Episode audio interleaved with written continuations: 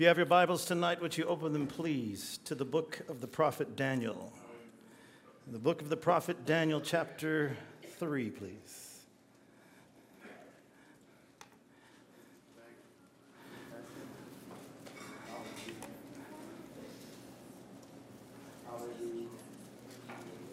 We won't be long tonight, just as long as we need to be.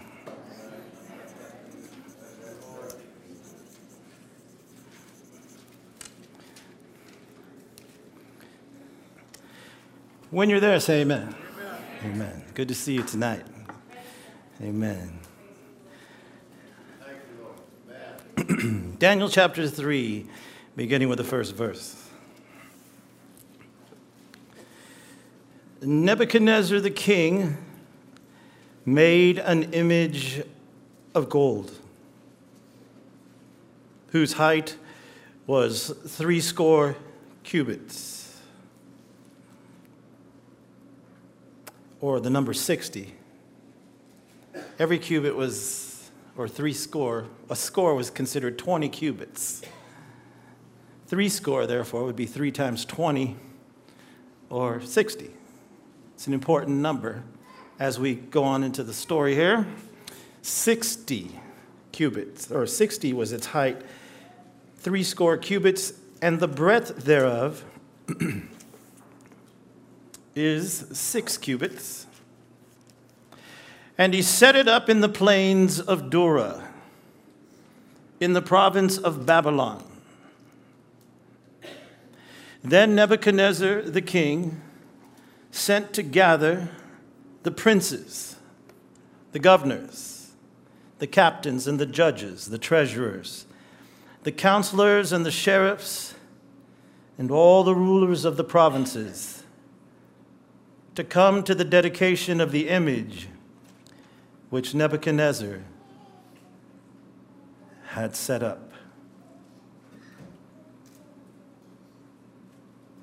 I'd like to preach for a few moments tonight a trial by fire. A trial by fire. Let us pray. Heavenly Father, we thank you so much for the privilege and the opportunity of being gathered together as your church, the church of the Lord Jesus Christ. We thank you for the honor of standing in front of your people who were bought and paid for by the precious blood of our Savior Jesus. I come as your servant, O Lord, set apart from my mother's womb to, pro- to proclaim thy word. And I ask tonight for the anointing of the prophet. I ask, O Father, that you would lift us all as you did Ezekiel between the heavens and the earth, that we might behold visions of God. I pray that not one person would leave this place or those that are listening around the world by the internet unchanged but challenged and brought to the reality, O oh Father, of where we are at this time in the evolution of human history. And Father, we give you all the praise and all the glory for you alone, O God, our God. There are no God but thee. There is no Savior but Jesus.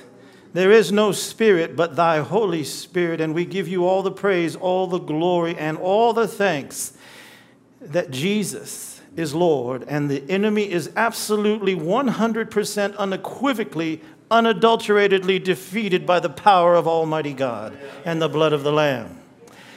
And we give you glory and honor and praise, and all God's people said, Amen, amen and amen.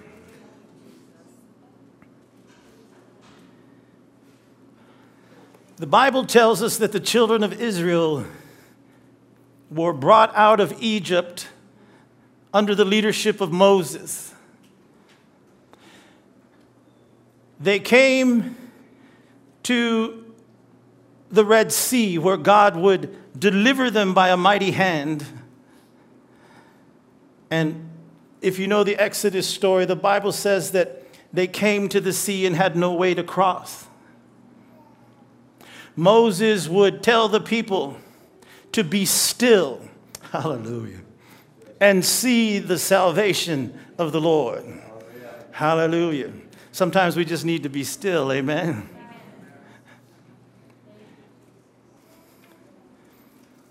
He would bring them to the brink, and the people would begin to cry out in absolute horror as they realized that Pharaoh and his army was pursuing them. They had left Egypt, they had rejoiced that they were finally let free after 430 years of slavery. But they came to the edge of the Red Sea, and as we have just talked about, Moses would say, Stand still and see the salvation of the Lord. And the Bible tells us that Moses took his staff, held it out over the Red Sea, and God caused a great east wind to come, and literally throughout the night blew the ocean away. Hallelujah. You, Glory to God. You believe that? Yes, I believe that. Hallelujah. Hallelujah. I heard a scholar one time say, well, he really didn't part the Red Sea. It was actually uh, the Reed Sea, which is only six inches of water, and that's where they crossed. And I heard an old timer say, well, that's, that's even a greater miracle. Because how did he drown the entire Egyptian army in six inches of water? Hallelujah. My Lord. That's even a greater miracle. but we know the story that they would fail in the wilderness. They would fail to enter into the promised land, and 40 years would pass. They would experience divine provision. They would experience uh, uh, a, a, divine health, if you will. Uh, all their needs were met. They, their, their, their maintenance needs, if you will. They, they had food and clothing, but they could not cross over. For, they, for, for when Moses had climbed up into Mount Sinai, we're told that they rose up and began to, to desire a, a, a golden image to be made for them. And while Moses was on the mountain seeking God and receiving the greatest revelation of all of human history, uh, other than the New Testament and Jesus Christ Himself, the Ten Commandments, they came to Aaron and they, and they demanded that, that he make them a God. And so he took their earrings and the gold that they had and he, he cast it into the fire and molded a golden calf. And they began to raise up and to play before it and to become drunk and to engage in wicked and horrible things, while God in the distance could be seen on the mountain. And God would speak to Moses, and he'd say, You better get down there. Why? Because those people are really messed up. that's not the King James, but that's kind of what he told Moses. You know, he said, they have already begun to turn aside. And when Moses came down, he, he saw them at play, and the Bible tells us that he would break those commandments that God had written by his own hand a symbol of how they had already broken his law even before they got started. So they would fail and they would not be allowed to go into the promised land. And, and, and yet, God would leave a promise to another generation. He would tell them, You shall not go in, but your children will, with the exception of Joshua and Caleb. You will die in this wilderness. Your bones will be bleached white by the desert sun, for you have rejected the revelation of your God. And so it was. Israel would die in the wilderness. Their children would come to that time and that moment of promise, that time of release from the wilderness and they would be led by God, and, and, and, and He would infuse and anoint Joshua, and they would cross over the River Jordan. They would take 12 stones from the wilderness and they would place them into the River Jordan, which God would part. And they would take 12 stones from the River Jordan that was already there and bring them to the other side. And God would say, Set you up a pillar so that all generations may know that it was the Lord your God who delivered you and brought you across this Jordan into the promised land which he swore unto your fathers to give to them. And the Bible says that Jordan would part from, from Adam to a place called sin. My Lord, that's good. Hallelujah. What was it? Well, if you know the story, Joshua was commanded to have the priests carry the Ark of the Covenant to the River Jordan, not to stop. But as soon as their feet would touch the water, the river would part. The mighty River Jordan would part from one end to the other, from Adam to sin. It was symbolic of what was coming that it would only be by the presence of God that He would drive away our sin. And so comprehensive would it be that it would reach all the way back to the garden where Adam fell, all the way to our time, and everywhere in between. Anyone who would call upon the name of the Lord shall be saved. Hallelujah! Hallelujah! Glory to God. Hallelujah a supernatural people. Joshua would lead them and they would conquer the promised land, a land that was flowing with milk and with honey, dwelling in houses that they had not built, reaping down fields that they had not planted, blessed by God. Hallelujah. But it didn't stay that way very long. For you see, residing within the very core of their being, they were the offspring of the ones who worshiped the golden image.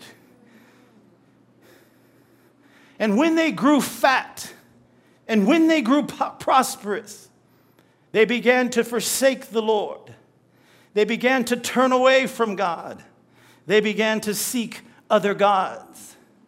He had warned them that in Deuteronomy chapter 8, when you come into the good land which I shall give you, when you have dwelt in goodly houses and reaped down great fields, and your silver and your gold has increased, you shall not forget that it was the Lord your God that gave thee the power to get wealth, that he might establish his covenant which he swore unto your father Abraham. And he said, Remember the way in which I led you all these years. I led you these ways in order to test you, in order to try you, in order to prove you, in order to examine you and to see what was really on the inside of your heart, whether you would serve the Lord or whether you would not.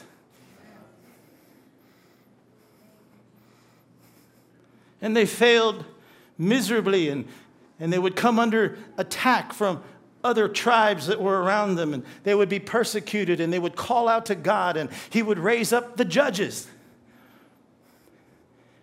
And he would, they would experience a deliverance, and, and as soon as deliverance would come, it wouldn't take very long, but they would fall back into the same pattern, and a judge would be raised up again and again and again. Blessing, deliverance, and backsliding. Sounds like the reservation. My God. hey, I started here 30 years ago. I know exactly what I'm talking about. Old Brother Vigil used to say, I wish I could preach the word to you, but you're so bound with sin. oh, yeah. Praise the Lord for Brother Vigil. Amen.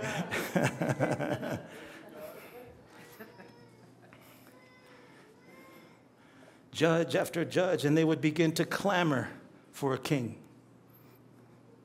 The king would be given to them from Samuel. He would anoint Saul, and Saul would become the king. But this was not God's choice, this was the people's choice. So much so did it confuse Samuel that when God chose to remove Saul from power and, and, and he would send Samuel to Jesse the Bethlehemite's house, Jesse would parade seven of his sons before Samuel the prophet. And, and none of them bore witness with his spirit.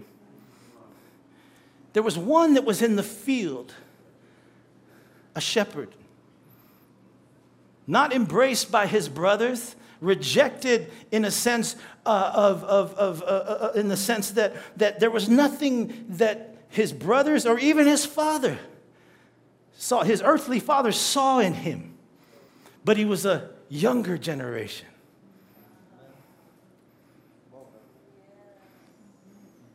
He just hung out in the field with the sheep and a harp, having a time with God. He'd write things like, The Lord is my shepherd. I shall not want. He'd, he'd take those sheep and take them to the streams where, where they would lie down and he, in, in, in the grass and drink from the water. And, and then he would write, The Lord is my shepherd, I shall not want.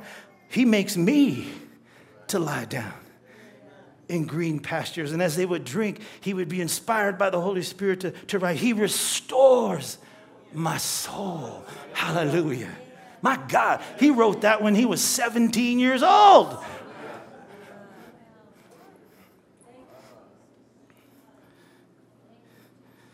And Israel would receive David as king. He would become the king. And under his leadership, the kingdom would spread the glory years, the golden years of Israel. Under David and Solomon, the, the, Israel had known no greater glory. Under David, uh, there was a great peace that would be implemented throughout the Middle East. He was the anointed of God. He sought to build God a temple, but he could not. For the prophet would tell him from God, You seek to build me a house, and this is a good thing, but you cannot build the house because you are a man of war. But your son Solomon shall build me a house. David, when he would age, would, would, would relinquish the kingdom to his son Solomon. And Solomon would come as a young man again. Are you seeing a pattern here? A younger generation. David would tell his son, You build the house exactly as I tell you to build it, for I received the instructions of the temple from the Holy Spirit Himself. My God. My God. Think of this. The temple that Solomon would build, every single brick, every single hundred ton limestone and granite uh, block that would be laid would be it would take seven years to build the temple on Mount Moriah in Jerusalem. And, and, and yet he was instructed by the Holy Spirit. So holy was the building of this temple that he was told, You do not build this temple. I do not want to hear the sound of a hammer. I don't want to hear the sound of a saw. I don't want to hear hear the sound of anything when you put it together. The only sound that would be heard for seven years, 24 hours a day, six days a week. On the seventh day, they would rest, but the only sound that would be heard would be the choirs of Levites praising God as something supernatural was taking place. You think the Egyptians are big and bad because they built the pyramids? Try building a temple of that magnificence without one hammer, without one saw, without one pulley, without one noise from man. Hallelujah. It was a miracle. Hundred ton blocks would move through the air would be assembled into their place without mortar. Something was going on. Levites were, were praising God. I don't know what they were singing. I will glorify the King of Kings. I will glorify the Lord. I will glorify the King of Kings. And a hundred ton limestone would come floating by. Hallelujah. Hallelujah. Hallelujah. Glory, you're not hearing what I'm telling you here. My God, we serve we serve a supernatural God. Hallelujah. My God, nothing is impossible for him. Brother Jeremy was singing it this morning and this evening. The God that I serve cannot fail you. Hallelujah. And the temple would be built seven years under, under Solomon. The beauty of the priest clothed in white linen as they would sing. And it was supernaturally assembled in silence except for worship. And when it was finished, it would be considered the wonder of the Middle East, the wonder of the world. When it came time to dedicate the temple, so holy was it in the sight of God that the Bible tells us that the presence of God came down in such a way that the very ministers themselves could not even stand up to minister. And nobody had to blow on them. No one had to throw their coat on them. Consider what we're saying. David says, I received Holy Spirit architectural plans. Preacher, if you ever desire to build anything for God, you better make sure that it's not your idea, but it's directly given to you by the unction and the inspiration of the Holy Spirit Himself. Hallelujah. Am I too loud for you? What? Wake up.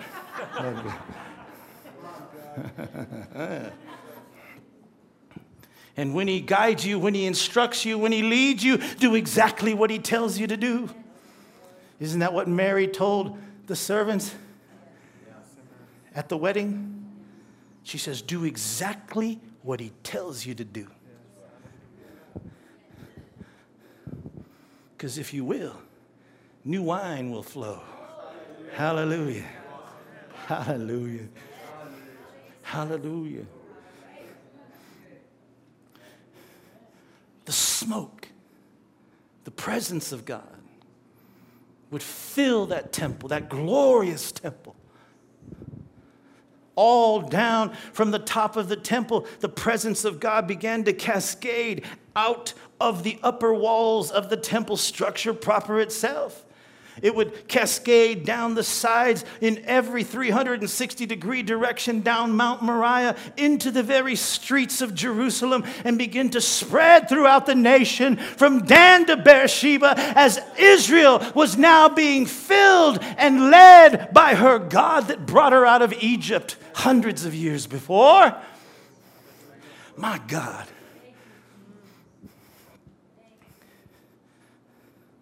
But Solomon would die. His son Rehoboam would take over. A young generation of a person, only raised and privileged. Some kind of a disconnect took place. Something happened between the father and the son that wasn't lacking between David and Solomon, father son. Because Rehoboam had the elders approach him at the death of his father Solomon and tell him, Please don't make us work as hard as your daddy, and everybody will serve you. Well, he gets together with his friends, the younger generation, and, and he says, What do I do? And they said, Nah, if, if, if you listen to them, they're going to think you're weak. So he goes back and he tells them, Hey, you think my dad was, was macho? He goes, He was nothing compared to me. He goes, You think he was heavy on you? He says, I'm going to be worse than he was on you. And so what ended up happening was the kingdom split. Ten tribes of Israel would go under the leadership of Jeroboam. Two tribes would remain in Israel, in Jerusalem, excuse me, known as Judah and Benjamin. We would have a split kingdom now.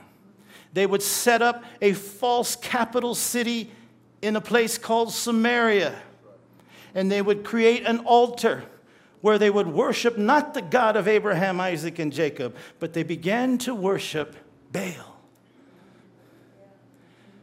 And suddenly, the exclusivity of the ministry was thrown open to any joker as Jeroboam tried to win the hearts of the people.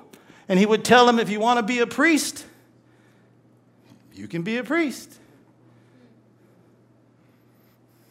Gross idolatry would begin to pour into that part of Israel. And they would have successive kings that were insane. And they began to set up idols on every hill in Israel. It, be, it got so bad they ended up with a king by the name of Ahab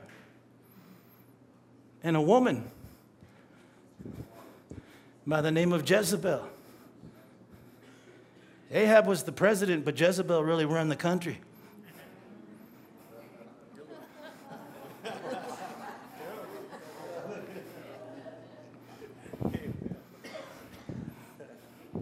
I mean, Ahab was the king.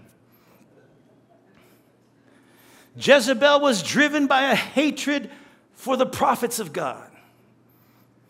She was driven by a spirit that would unleash the occultic desires of the dark places of the earth into Israel itself.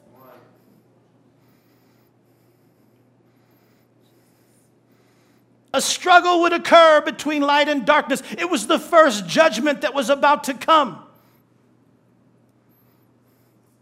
And yet, it is a type, it is a shadow, it is a foretelling prophetic image or type of what will befall the nations in the last days. Is it any wonder? oh my God. Where do we see America tonight? Well, how does America, what's America got to do with Israel? Everything. Israel was born out of the Word of God. America was born out of the Word of God. As our brothers were preaching so beautifully today. We are a nation that was born out of people that came to this land and planted their Christian flag in Virginia Beach, Virginia in the 1400s sometime and declared that from sea to shining sea, this nation would be dedicated to God.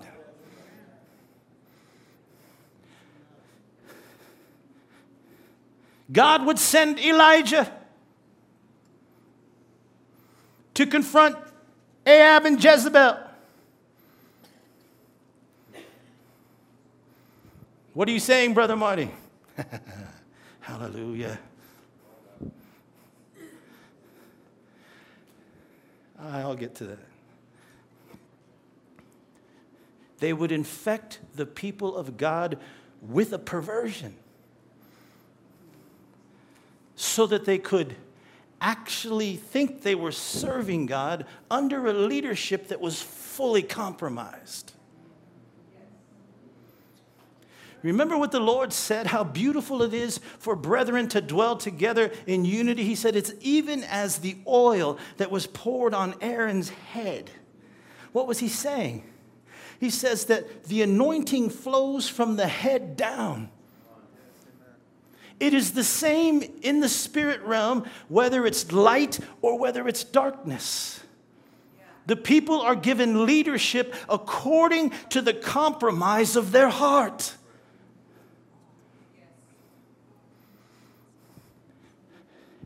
Help me, Holy Spirit.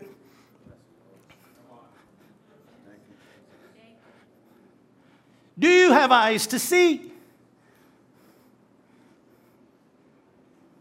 I'm old, look, I got gray hair. I'm old enough to remember.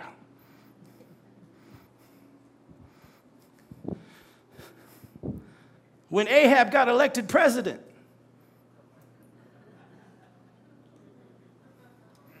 in 1992. What are you talking about?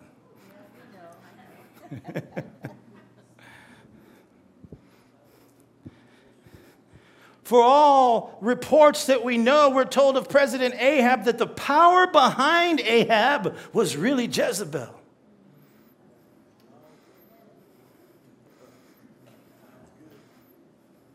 And a shift occurred in America.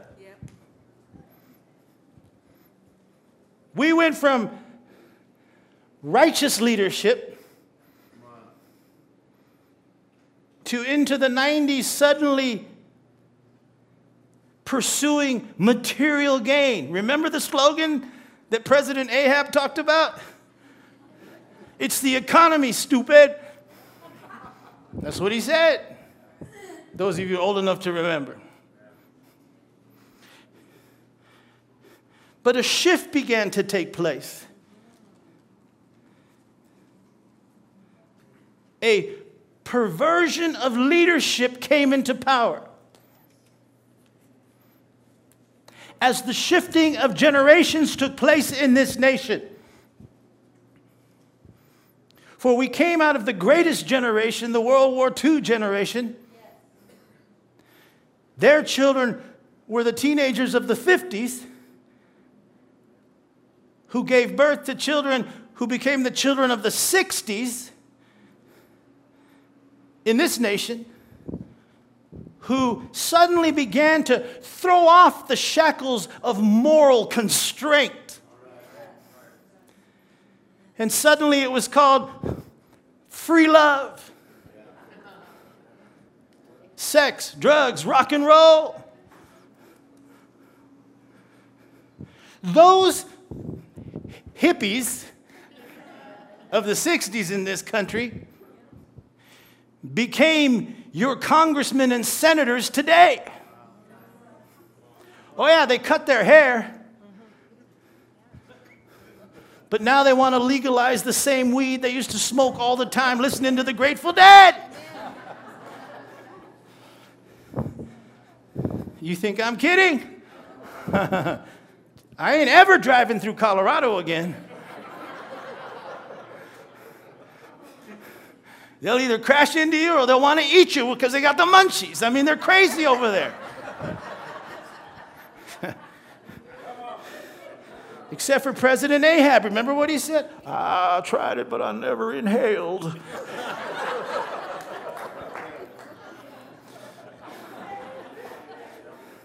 and, they, and we elected him. And we went from scandal to scandal to scandal to the point that even the perversions that have come out later that we know of. What's the first thing that happened when Jezebel and Ahab took power? Their closest aide, who had all the dirt on them, their counselor, their closest counselor, ends up dead over a land deal, so they say. They called it whitewater. Isn't it interesting if you know anything about Ahab and Jezebel? They wanted a particular piece of land, so they took it.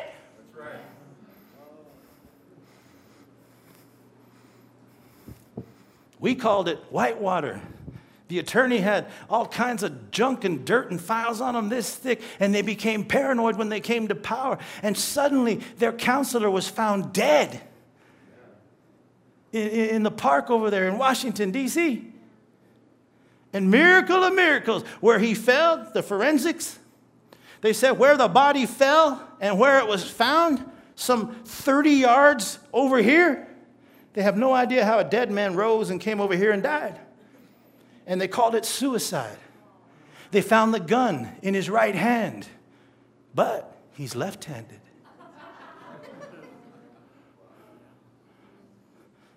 First murder in high places by President Ahab and First Lady Jezebel. What are you saying, Brother Marty? And what the heck does this got to do with Israel and Judah? Everything. I'm hurrying.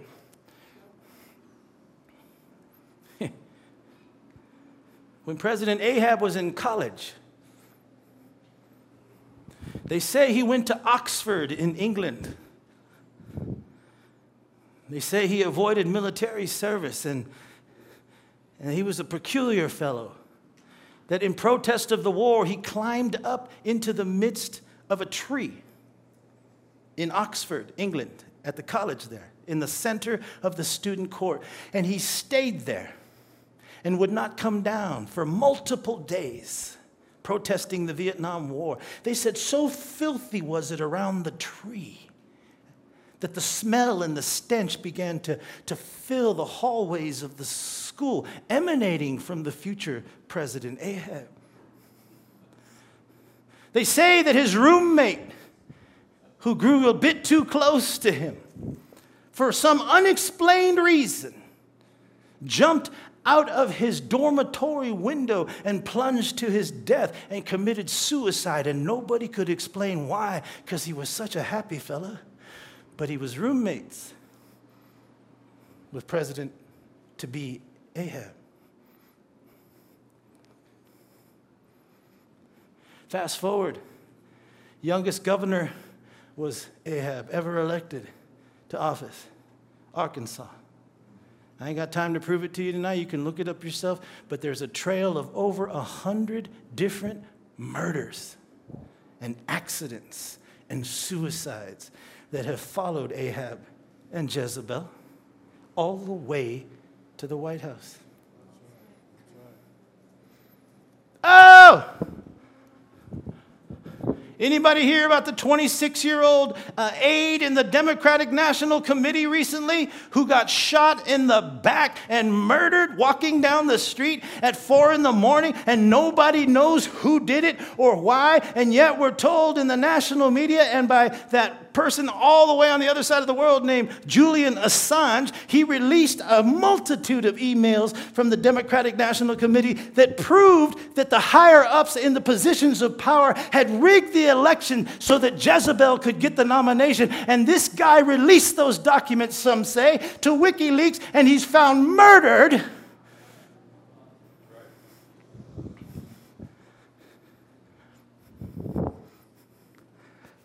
Do you have eyes to see? Do you have ears to hear? Do you understand the struggle that is taking place between light and darkness and for the very soul of this nation and the nations of the world?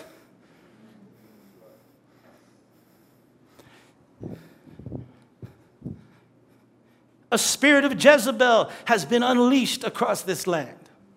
They have to prop her up.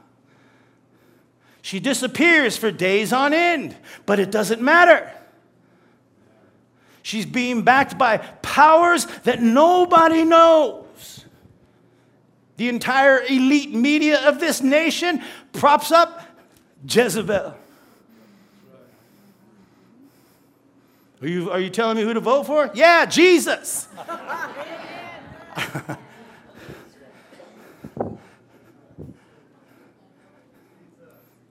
You think the other guy's going to help you? I don't know. But I don't care anymore. Seriously. Why? Because this world, it's not my home. I'm just a passing through. And my treasures are laid up up there beyond the blue.